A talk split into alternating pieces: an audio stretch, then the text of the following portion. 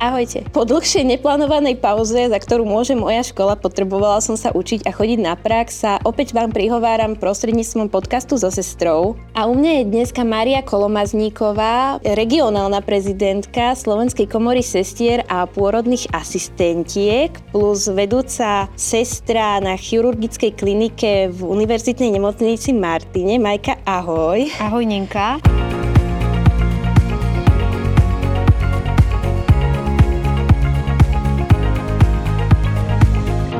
Ako sa máš dneska? O, ale dobre, taký typický pondelkový deň. Celý deň myslím teda aj na to, že dneska nahrávame tento podcast, takže, takže som e, aj tak akože príjemne e, naladená. Tešila som sa. No, začneme teda tým o, tvojim bežným povolaním, ktorým je vedúca sestra. Ako si sa k tomuto povolaniu ty dostala?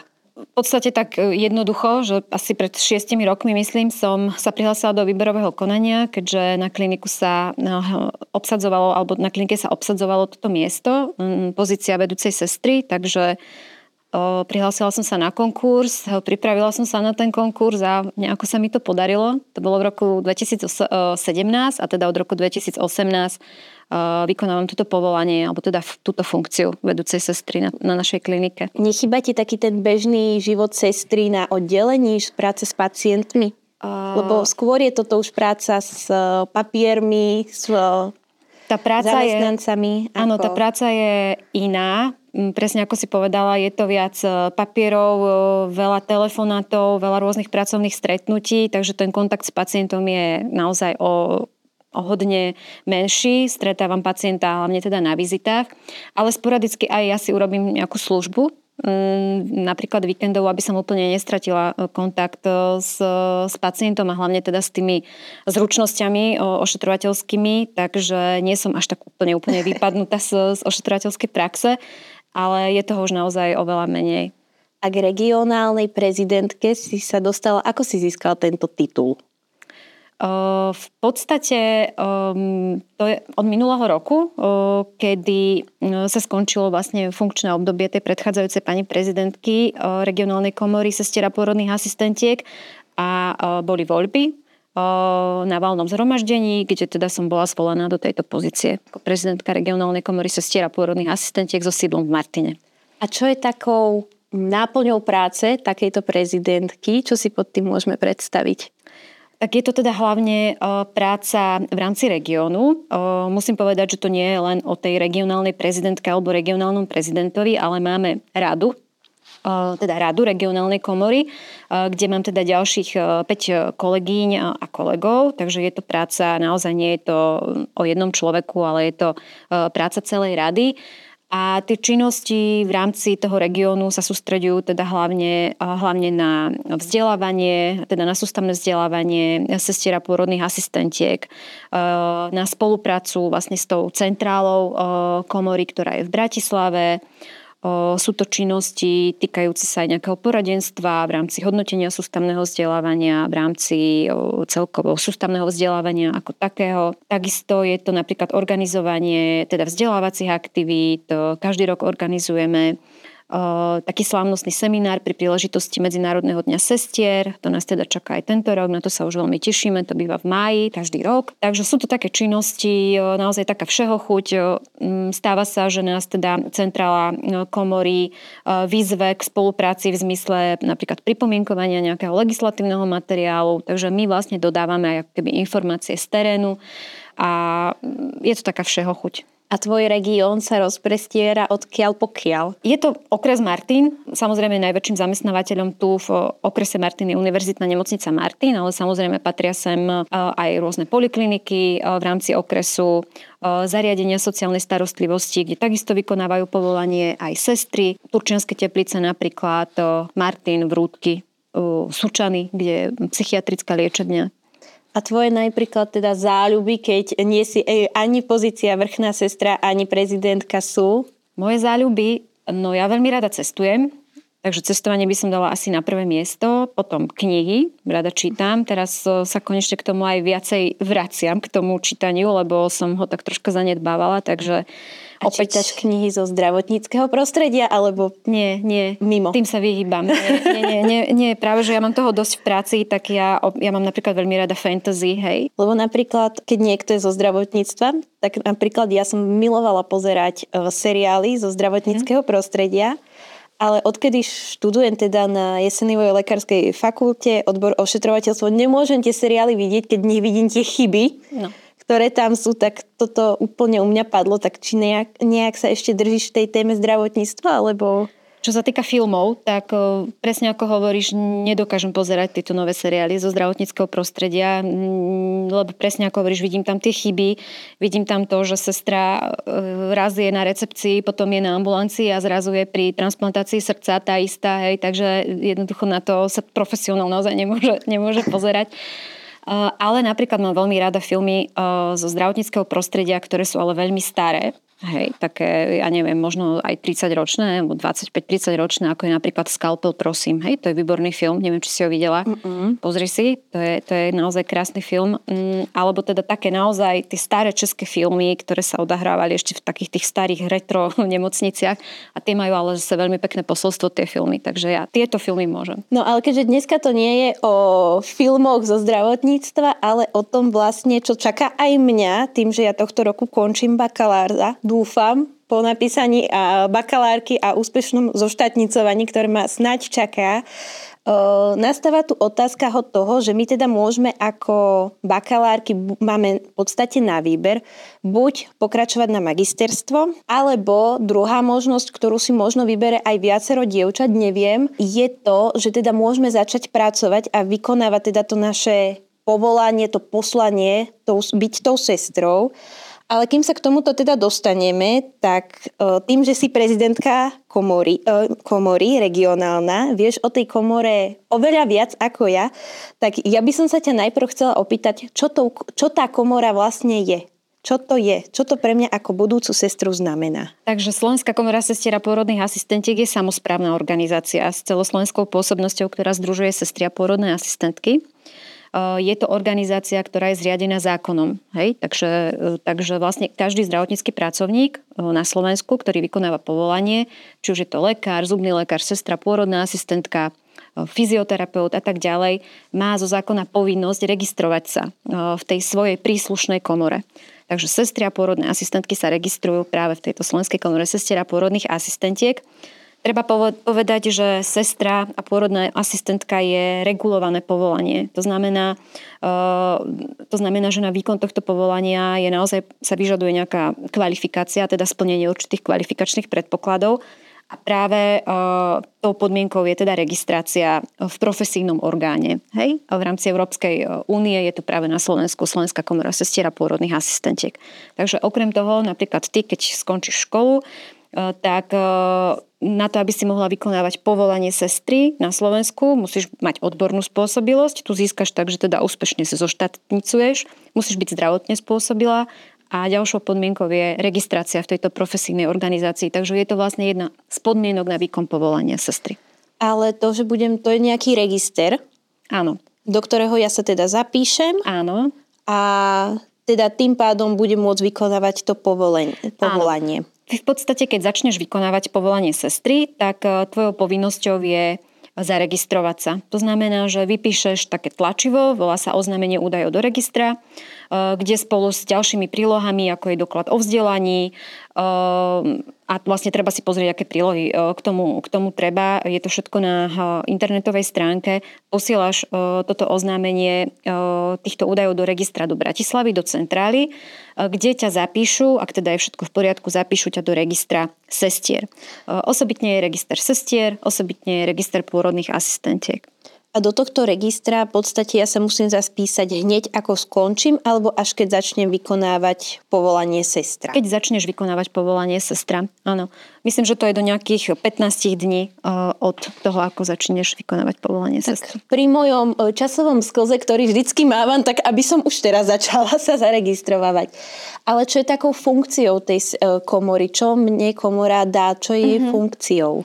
No, okrem toho, že teda zo zákona registruje a vedie register sestier a porodných asistentiek, má ona naozaj také široké, široké, široký záber, čo sa týka funkcií.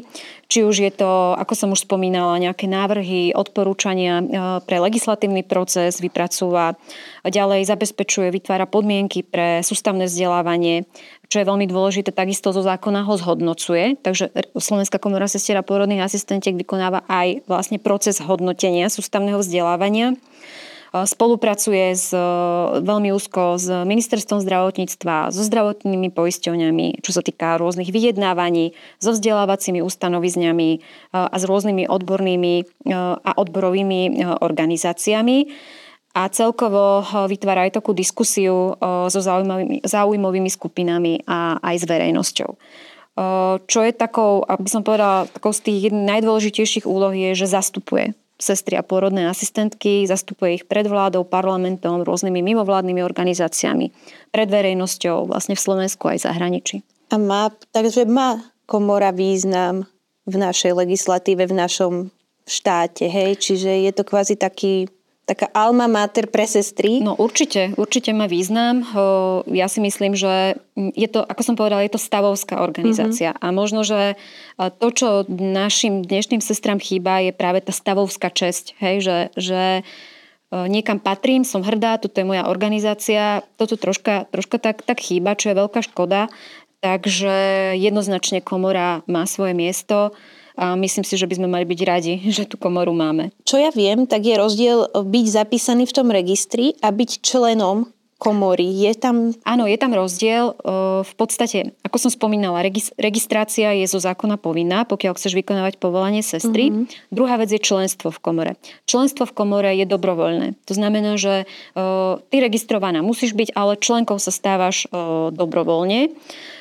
Pričom to členstvo má naozaj svoje veľké nesporné benefity, takže ja naozaj nie len z tej pozície prezidentky, ale naozaj aj ako sestra. Naozaj môžem len odporučiť e, kolegyňam a kolegom, e, aby sa stali aj členmi komory, nakoľko z toho vyplýva veľké množstvo, množstvo benefitov. A tými benefitmi je napríklad, čo tam sa plá... E, začneme tak, že dobre, zaregistrujem sa, prídem pracovať k tebe na chirurgiu, zaregistrujem sa do registra, zaregistrujem sa do registra a ty mi povieš, že je dobré mať členstvo. Ja ti poviem, dobre, čo ma to bude stať? To bude asi jedna z naj o, prvých otázok, mm-hmm. že či tam je nejaký poplatok. Samozrejme, tam v podstate, uh, takto ti to poviem. Členský poplatok, teda keď sa staneš členom, tak každý rok platíš poplatok 25 eur. Uh-huh. Hej, čo je jedna káva s kamoškou. Hej. Keď si iba registrovaná, alebo aj s kolačom, hej? No, áno.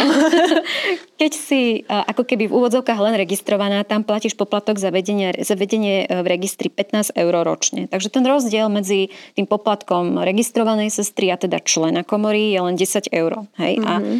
A uh, treba si naozaj uvedomiť, že uh, tie, alebo teda aké benefity to členstvo prináša. To som sa chcela opýtať. Čiže keď budem členom, tak v tom členskom mám zahrnutú aj tú registráciu. Áno. Áno. O, to je dobré, Áno, to, je prvá, už... to je prvý benefit. Áno, určite. A teda mojou ďalšou otázkou by bolo, keby mi toto povieš dobre, začnem nad tým uvažovať. A aké iné benefity, to by bola moja druhá otázka, mm. a je, by boli, keby sa chcem stať členom. Čo mi to dá byť členom komory? No, ja osobne za najväčší benefit považujem to, e, že keby sa nedaj Bože niečo stalo e, pri výkone povolania, alebo keby došlo k nejakému e, pochybeniu a potrebovala by si právnika, prípadne by si mala nejaké pracovnoprávne vzťahy so zamestnávateľom, tak komora ti poskytne právnika. Hej? Takže ty máš v podstate uh, možnosť, aby ťa zastupoval právnik komory, keby si, nedaj Bože, čelila takýmto, mm-hmm. takýmto problémom. Takisto ty ako členka komory uh, máš právo na nejaké základné poradenstvo v oblasti legislatívy súvisiacej s výkonom povolania. Toto ja považujem naozaj za, za naozaj veľký benefit, lebo za kvázi 10 eur uh, ročne máš v podstate právnika na telefóne v úvodzovkách, keď to som chcela povedať, právnik na telefóne. Keď ho budeš potrebovať.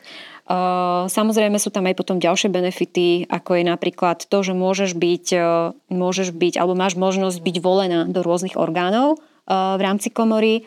Máš prístup k aktuálnym informáciám v oblasti ošetrovateľstva, prehľad legislatívy potrebnej k výkonu povolania. Takisto takým naozaj e, zaujímavým benefitom je aj finančná podpora aktívnej účasti na vzdelávacích aktivitách doma aj v zahraničí. Hej, že komora ťa vie, vie, vie ťa podporiť finančne E, pri rôznych, keď chceš ísť na nejaké sympózium, na nejaký kongres, či v domácom prostredí, alebo aj kľudne v zahraničí. Aha, takže pod tým si môžem napríklad tento týždeň prebieha v Ostrave festival Colors of Sepsis, ano. ak sa nemýlim. Ano. A napríklad chcela by som naň ísť, som uh-huh. členom komory, tak e, komora ma môže kvázi vyslať s tým, uh, že mi to finančne mi prispieje. Áno, ty ano? v podstate, keď požiadaš regionálnu komoru, uh, spíšeš si žiadosť a pokiaľ chceš ísť na takýto, na takýto tento festival, alebo čo to je? Áno, kongres. kongres, áno tak uh, Rada komory uh, potom naozaj môže schváliť túto tvoju žiadosť a napríklad uhradiť ti registračný poplatok. To je super. Uh-huh,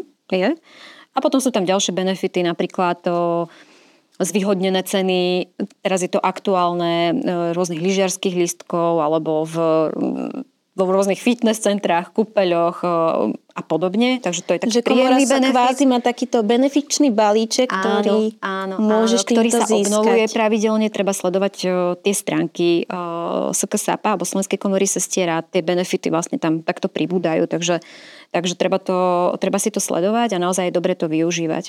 Napríklad zaujímavým benefitom je aj zľavy na vybrané produkty vo Všeobecnej úverovej banke napríklad, hej, pokiaľ si klientom. Takže je toho viac, čo je troška problém, že tie sestry sa tak menej o to zaujímajú a naozaj by tie benefity tie členovia kľudne mohli využívať mm-hmm. viac. Ja som sa chcela ešte opýtať, ty si tu pred pár minútami spomenula sústavné vzdelávanie. Čo to je? To vlastne organizuje komora nejaké vzdelávanie pre svoje sestry, alebo ako to je? V podstate treba povedať, alebo zase troška takej nudnej e, teórie, že to sústavné vzdelávanie je povinnosť každého zdravotníckého pracovníka. E, tú povinnosť ukladá zákon 578, to je taký ten ktorý stále dookola opakujeme, zákon 578 z roku 2004, kde teda každý zdravotnícky pracovník sa musí sústavne vzdelávať. Tie vzdelávacie aktivity pre zdravotníckých pracovníkov, budem teda hovoriť o sestrách, o porodných asistentkách, môže samozrejme organizovať komora, aj ich organizuje na rôznej úrovni, či už na, na miestnej, na regionálnej, na celoslovenskej, ale takisto vzdelávacie aktivity alebo sústavne vzdelávať svojich zamestnancov môže zamestnávateľ napríklad, úplne, úplne v pohode, alebo potom aj rôzne, rôzne odborné spoločnosti. A to vzdelávanie vlastne musím si doplňať, hej, pretože povedzme si to na rovinu, medicína ide obrovskými milníkovými krokmi stále a stále dopredu, čo ja som si napríklad všimla, my sme sa ešte pred dvoma rokmi učili, že je teda nejaký centrálny venózny. O, minulý rok som praxoval na hematoonkológii a tam už mali piky. Pik. A v podstate mm-hmm. je to to isté, akurát miesto na krku to majú už ľudia na ruke a úplne to pre mňa bolo, že wow, nová vec, nová sa niečo nové naučím, že teda to zdravotníctvo musí sa stále si tie vedomosti si musia ľudia doplňať. Presne tak, ak chceš byť dobrá sestra, ty musíš byť stále na tepe hej, tých nových informácií. Konkrétne teraz, keď hovoríš o tom piku, tak aj o tom sme mali, mali sme, mali sme nedávno taký workshop, kde sme sa práve venovali pik katetru, ale to len tak, to len tak na okraj. Keď sa vrátim teda k tej tvojej otázke ohľadne tej povinnosti sústavného vzdelávania, tak e, ešte, ešte poviem, že v súvislosti s tou registráciou, e, ty keď sa zaregistruješ, tak e, okrem toho, že dostaneš registračné číslo, tak tým dňom registrácie ti začne plynúť vlastne 5-ročné hodnotiace obdobie, čo teda súvisí so sústavným vzdelávaním a ty si potom povinná v rámci toho 5-ročného hodnotiaceho obdobia získať minimálne 50 kreditov v rámci týchto rôznych vzdelávacích aktivít, či už sú to nejaké kongresy, sympózia, semináre na, teda na rôznej úrovni, autodidaktické testy, alebo napríklad aj špecializácia. Ak ty v rámci tých 5 rokov, toho hodnotiaceho obdobia sa rozhodneš ísť na nejakú špecializáciu alebo certifikačnú prípravu, tak aj za toto získavaš kredity. No a vlastne tvojou povinnosťou je získať ich 50 za, mm-hmm. za, za to 5-ročné hodnotiace obdobie. A to je také, že musím, že nemôžem sa na to vykašľať, že len párky, lebo potom ma to dobehne. No však. nemôže to byť úplne len párky, áno, presne, lebo komora si plní teda aj tú ďalšiu svoju funkciu a to je ten proces hodnotenia sústavného vzdelávania A opäť ty na to, aby si mohla ďalej vykonávať povolanie sestry, musíš mať splnenú túto povinnosť, že teda naozaj preukazateľne sa sústavne vzdelávaš. Poďme teraz ďalej, troška ďalej od komory. Presnejšie tomu, čo som teda začala, ten prvý krok, som po škole. Uh-huh chcem sa zamestnať, eh, teda mojou, ešte raz to zopakujem, mojimi možnosťami, či už som teda eh, sestra vychádzajúca, alebo teda zdravotnícky asistent, správne povedané zo strednej školy, uh-huh. tak tí majú teda na výber ísť do, na vysokú školu, teda urobiť si bakalára. Ja ako po bakalárovi mám možnosť ísť na magistru, alebo teda do práce, uh-huh. začať pracovať s tým, že magisterské si môžem robiť denne a externe, Áno. Tam je aký rozdiel? Ja budem teraz chvíľku hovoriť z pozície ako vedúcej sestry, hej, ktorá sa ako ďalšie kolegyne vedúce sestry potýkame teda s problémom nedostatku sestier. Tak e, ja naozaj vám odporúčam, e, vám teda bakalárom, choďte do praxe. Choďte po škole do praxe, lebo tá prax vám dá neskutočné, neskutočnú bázu pre to ďalšie štúdium, povedzme v tom magisterskom, magisterskom odbore. Hej. Je možnosť e, aj v univerzitnej nemocnice Martin, pokiaľ e, si skončila bakalárske, chceš ísť na magisterské, zamestnáš sa v nemocnici a je možné e, pracovať na nejaký čiastočný úvezok ako sestra a popri tom napríklad externe študovať magisterský stupeň. Toto, m, túto možnosť využíva naozaj veľa sestier aj u nás na klinike alebo teda aj v rámci, v rámci nemocnice. Toto je jedna vec. Ďalšia, ďalšia teda možnosť, ako si spomínala, je e, ísť rovno na magisterské čo samozrejme nemôžeme nikomu brániť ísť na denné, denné štúdium. V Tam podstate... je aj nejaký rozdiel, že externé sa študuje o rok, tuším dlhšie však. Myslím, že denné. áno. Myslím, že áno, áno, áno. Ale toto už potom si treba presne na tých Zváži, jednotlivých, že... jednotlivých fakultách ošetrovateľstva aj pozrieť, aké majú, aké majú teda podmienky. A každý sme iný, každý má inú tú osobnú situáciu, že inak to musí si uštrikovať kvázi sa na mieru, presne preto tak, si vyberá sám. Asi neexistuje nejaký univerzálny recept pre každého. Presne ako si povedala, je to individuálne, každý má nejaké iné potreby, nejakú inú životnú situáciu a každému vyhovuje niečo iné. Takže, takže je tu aj táto možnosť. Tým, že napríklad ja by som mala teda, ak som si dobre zapamätala moje termíny štátnic, tak ja by som mala štátnicovať teda 1. júnový týždeň, ale promócie budem mať až v júli. Môžem začať už pracovať pred tými promóciami, keď ešte nemám v ruke kvázi ten diplom? Môžeš. Môžeš, pretože ty po štátniciach tebe vzdelávacia ustanovizeň vydá o, potvrdenie o absolvovaní teda daného štúdia a na základe toho sa ty už môžeš zamestnať, lebo ty už tými štátnymi skúškami si získala odbornú spôsobilosť. Hej, e, tie promócie sú vlastne ako keby také slávnostné, taký slávnostný akt, pri ktorom ti je už odovzdaný teda diplom do ruky, ale pracovať môžeš e, vlastne rovno po skončení, alebo po štátniciach rovno na druhý deň. Nech sa páči. Uvítaš ma, hej? Veľmi rada. Dobre, vieme, že teda lekár si robí nejakú atestáciu a my si robíme špecializácie. Kedy si môžem začať robiť túto špecializáciu? Alebo teda začneme, aké sú špecializácie. Viem, že je nejaká detská špecializácia na, pre deti, uh-huh. že sa sestra špecializuje. Ďalej je špecializácia v odbore psychiatria, komunita, dospelý človek, inštrumentárstvo. Nedávno som zistila, že aj anesteziológia a uh, má špecializáciu. Čo je, alebo teda lepšie povedané, čo je tá špecializácia? Takto, ty si ich tu pekne vymenovala. V podstate celú tú uh, sústavu špecializačných uh, štúdií alebo teda certifikačnej prípravy, to nám stanovuje, opäť budem taká hej, uh, legislatívna.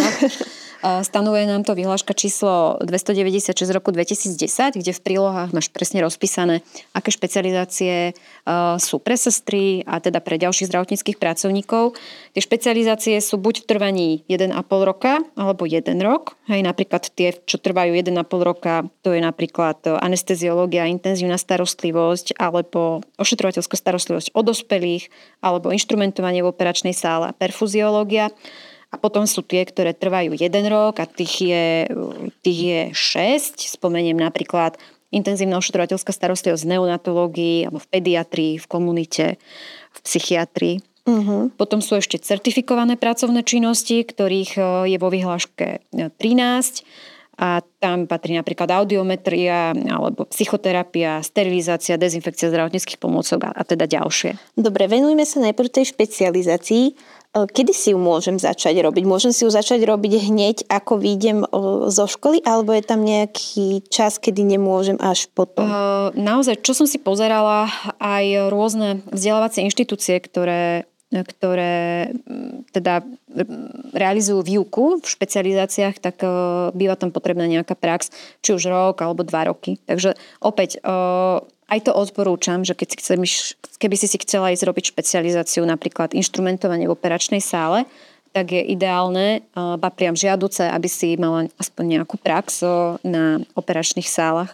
Takže je to väčšinou teda po absolvovaní nejakej praxe. Že neprísť tam hneď zo školy, že naučená len tú kvázi teóriu, niečo z praxe, že mať viac tej praxe v sebe. Obávam sa, že by ťa nezaradili mm-hmm. do mhm. takéhoto špecializačného štúdia bez toho, aby si mala prax, lebo v podstate v rámci tej žiadosti, ktorú si spisuješ, keď chceš ísť na špecializáciu, tak tam je potrebné aj potvrdenie od zamestnávateľa o praxi, hej? Alebo teda o tvojej, no o tvojej praxi, o rozsahu. Mm-hmm. Takže najprv treba troška získať nejaké skúsenosti a potom ísť na špecializáciu. Kde sa tieto špecializácie študujú? To asi nie je, že napríklad v Martine sa všetko študuje. Jako, nie, nie. Ako je to? Neštuduje sa všetko všade.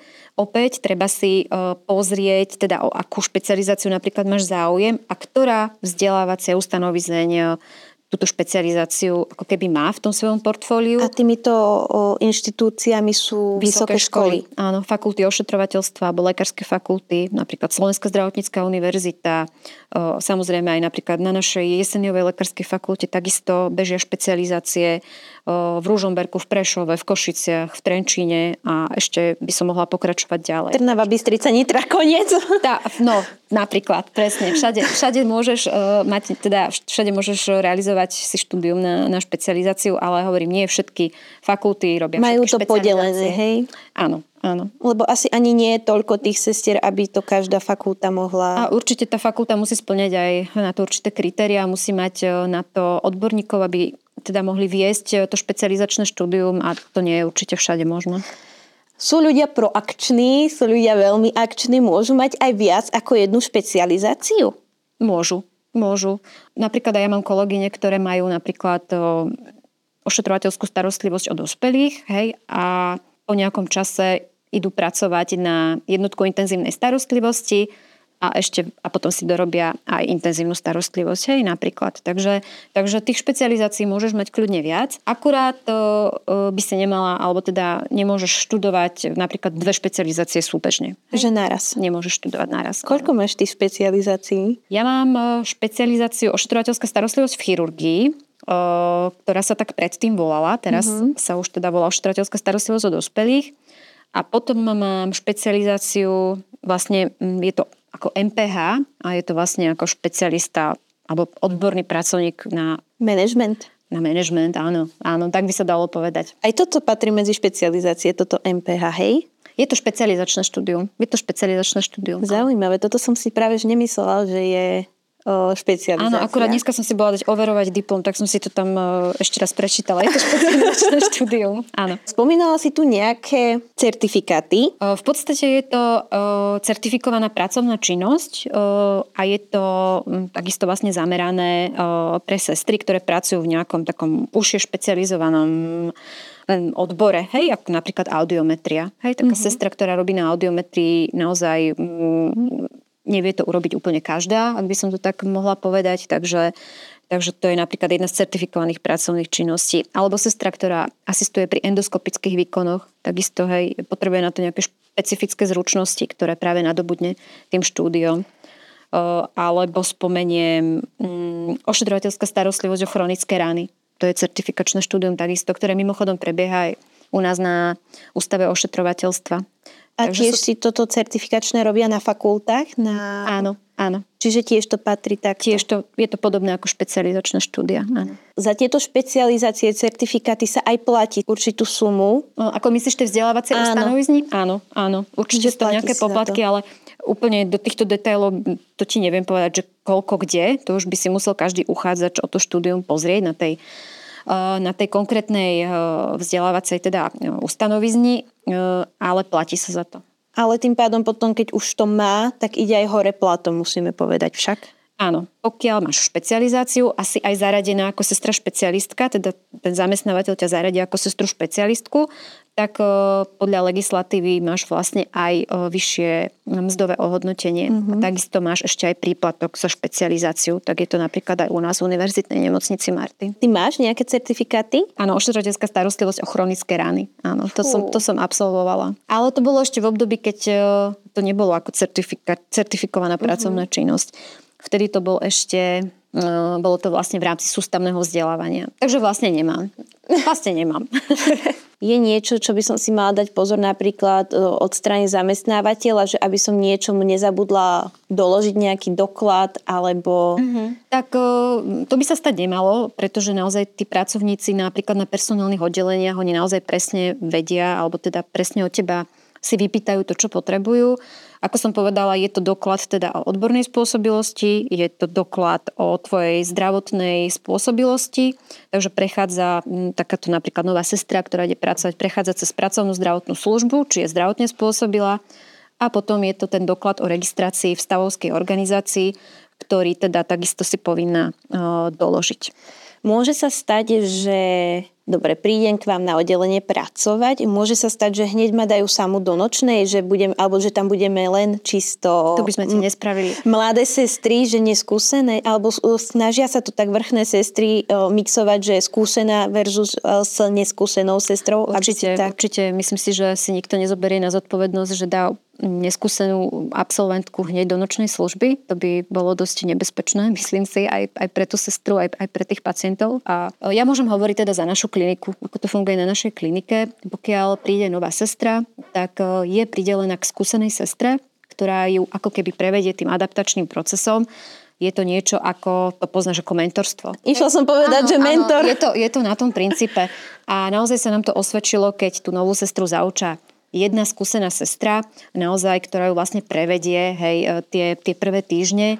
Určite nepracuje sama, o, nová sestra a podstate potom tam prebieha komunikácia, samozrejme tá sestra, tá sestra, ktorá ju ako keby zaúča, vedúca sestra, hej, a vlastne v takej spoločnej nejakej komunikácii sa dohodneme, že či už ako keby si pripravená na, tú, na to, že teda ideš e, do tej služby ako keby sama za seba, ale vždy, vždy máš niekoho pri sebe, e, na koho sa môžeš obrátiť, hej, či už v tej smene nikdy nie si sama. Takže... Nemalo by sa stať, že hodia nás do vody a nie, plávajte. Nie, nie si hodená do vody, nie si hodená do vody, ale zase musím povedať, že aj to obdobie, kedy z toho vatičkovania akože aj to sa vždycky no, niekedy skončí, lebo vždy skôr či neskôr potom príde situácia. Že si na to Kedy ty v tej praxi musíš sa sama rozhodnúť, hej, a máš nejakú tú svoju mieru zodpovednosti a, a rozhoduješ sa. Takže určite to skôr či neskôr príde. Nedávala som to na Instagram, priznám sa, ale pýtala som sa spolužiačok, teda s ktorými končím, že či majú nejakú otázku a prišla otázka, že či si majú už podať vopred žiadosť o zamestnanie. Ja si myslím, že je dobré, keď už vedia tie kolegyne, povedzme, že na akom pracovisku chcú pracovať, hej, lebo už asi máte nejaké svoje také akože... Už vyfiltrované. Vyfiltrované, že áno, že skôr by som, napríklad niekoho skôr zaujímajú internistické disciplíny, niektoré, niektoré chirurgické disciplíny. V rámci praxe chodíte po tých pracoviskách, takže, takže to máte. Myslím si, že celkom dobre očakované tak pokiaľ má kolegyňa záujem pracovať na nejakom konkrétnom pracovisku, treba ísť priamo za vedúcou sestrou a dohodnúť sa s ňou, pretože ona vie, aká je situácia personálna na klinike, koľko sestier potrebuje, nepotrebuje, takže je to na takom, by som povedala, dohovore s tou vedúcou sestrou. Uh-huh. A keď tá vrchná povie napríklad, že teda áno, chceli by sme uh-huh. ťa, o, treba nejakú žiadosť vypísať? Tak potom, keď už to bude také, že aktuálne, že už pomaly sa bude blížiť ten koniec, koniec štúdia, tak samozrejme už potom by som ju, alebo kolegyne odporúčala samozrejme poslať si životopis, motivačný list a tieto vlastne papiere, ktoré sú potrebné k príjmaciemu konaniu. Prišli ešte nejaké otázky, ale to už budú skôr otázky nie na teba ako prezidentku komory, na zamestnávateľa, ale skôr na študijné oddelenie. Čo sa týka takých tých úradnejších záležitostí, keďže o, Majka je prezidentkou regionálnej komory sestier a nie pani na študijnom a nevie mi toto zodpovedať, tak v ďalšom podcaste by som si určite zavolala niekoho zo študijného oddelenia, ktorý by nám oveľa viac vedel povedať o ako sa prihlásiť na úrady, či musíme sa prihlásiť hneď po promociách a štátniciach, alebo ešte vlastne do konca augusta sme študentmi. Na toto všetko dúfam, že zistíme odpovede v našom ďalšom podcaste. Maji, ešte sa ťa opýtam taká o, moja najobľúbenejšia otázka, taká najväčšia výzva, ktorú si za svoju kariéru sestry zažila? No asi COVID. to povie každý, že COVID Vážne? bol. No ale tak to bola výzva teda. Naozaj. COVID bola výzva. Určite, určite áno. Ako, myslím si, že všetci sa snažíme úspe, úspešne, niekto viac, menej úspešne na to zabudnúť, na celé to obdobie, lebo to bolo asi jedno z najnáročnejších období, aké som ako sestra zažila. Ja som už bola teda v tej pozícii vedúcej sestry, no a bolo to nesmierne náročné. A najkrajšia spomienka? Ja mám vždycky taký dobrý pocit, keď sa nám niečo podarí v práci. Takže tých, eh, nemám takú nejakú jednu uh, ktorá, z ktorej som najšťastnejšia, ale je to, teším sa z, každej, z každého malého kroku, keď posunieme kliniku dopredu. Z každého vyliečeného človeka. To samozrejme, to samozrejme. Z každej novej kolegyne. No, to máme veľkú radosť, áno, z každej novej kolegyne. A, ale naozaj sa snažíme, lebo je veľmi dôležité, akými ľuďmi sa človek obklopí v tej svojej praxi a ja mám šťastie, že som naozaj obklopená vynikajúcimi kolegami, kolegyňami, staničnými sestrami, ale samozrejme sestrami, aj, aj všetkými zamestnancami. A naozaj najbližší sú mi práve tí vedúci tých jednotlivých úsekov, nakoľko my sme obrovská klinika, takže každý ten úsek má svoju manažerku dennej smeny, alebo teda po starom staničnú sestru. My veľmi úzko spolupracujeme, sme výborný tým, takže naozaj sa snažíme posúvať veci dopredu. O, nechceme, nechceme na klinike len tak ako keby zo dňa na deň prežívať, ale naozaj sa snažíme posúvať veci dopredu a skvalitňovať ošetrovateľskú starostlivosť. Vidíme vlastne v médiách, ale aj ja napríklad vidím, či v zariadeniach dlhodobej starostlivosti alebo aj v nemocnici, že chyba lekárov, je ich málo, ale taktiež chyba nespočetné veľké množstvo sestier, ale aj pomocného personálu, či sú to sanitári, či sú to opatrovatelia, opatrovateľky v dlhodobej starostlivosti. Ako by si ty namotivovala, keď ťa možno počúva teraz niekto zo strednej školy, aby išiel k nám do tejto branže zdravotníckej? Čo by si mu odkázala? Zo strednej zdravotníckej školy? Áno, alebo aj teda z výšky, že napríklad, aby to tá budúca sestra nevzdala a nešla pracovať niekde inde, alebo nešla si robiť inú vysokú školu. Mm-hmm ale išla pracovať do toho zdravotníctva, aby sa udržala. Ono je to v podstate, asi by si mala tá sestra položiť tú otázku, že prečo vlastne to ošetrovateľstvo šla študovať, lebo predpokladám, že asi chcela byť sestrou, Hej, ale môže byť nespočetne veľa dôvodov, prečo teda možno uvažuje o nejakom inom, o inom povolaní. Ako si povedala, že mnohí sa teda rozhodnú potom ísť úplne mimo zdravotníckého sektora alebo, alebo študovať možno úplne nejakú inú školu. No ja si myslím, že to rozhodnutie, že chcem pracovať ako sestra, to musí vychádzať proste zvnútra človeka, hej. To sa nedá nejak, musí ťa tá práca proste baviť. To je, to je základný predpoklad. A to, čo si spomínala, že ten nedostatok sestier je, je naozaj citeľný, na Slovensku, ale nielen na Slovensku, ale aj v rámci, v rámci celej Európskej únie, ba priam by som povedala, že až uh, celosvetovo. Napríklad na Slovensku, uh, aby sme my dokázali poskytovať takú ošetrovateľskú starostlivosť, ktorá je naozaj na úrovni tých vyspelých krajín Európskej únie, tak by sme potrebovali ešte najvyššie asi 15 tisíc cestier, hej? čo je obrovské číslo. Takže ten deficit cestier naozaj je citeľný či v ambulantnej sfére, či v nemocničnej sfére, alebo ako si ty vravela v, v tých mimo nemocničných zariadeniach. No a je to už, bohužiaľ sú veci, ktoré my neovplyvníme, ako je napríklad to, že starne populácia, to neovplyvníme, alebo neovplyvníme to, že sestry migrujú, ale sú veci, ktoré dokážeme ovplyvniť na, práve na úrovni napríklad vedúcich pracovníkov. A to je to, že aké prostredie my potom tej sestre vytvárame na tom pracovisku. Lebo máme takú skúsenosť, že, že mnohokrát sa tí mladí ľudia nerozhodujú preto pracovať ako sestra na konkrétnom pracovisku, lebo tam zarobím také a také peniaze, ale oni sa práve rozhodujú podľa toho, že aké je tam pracovné prostredie, aké sú tam kolegyne, ako tam so mnou komunikujú, aké sú tam vzťahy medzi zdravotníckými pracovníkmi. To znamená, že aj my, ako vedúce sestry, my môžeme ovplyvňovať ten mikrokozmos toho, tej každej ošetrovacej jednotky tak, aby tam bola taká atmosféra, aby tam proste tí mladí ľudia chceli pracovať. Ono je to také dosť zaujímavé. Ja som napríklad tiež nechcela byť sestra, čo je také Nie. dosť zaujímavé. Nie. Ja som chcela ísť vždy na medicínu, to bol môj uh-huh. sen. Keď som sa nedostala, tak po letnej praxi v prvom ročníku na ortopédii už to začalo byť také, že mňa to vlastne baví. Tiež tam pani staničná sestra, ktorej ďakujem, spôsobila to s tým jej kolektívom, že ma to chytilo.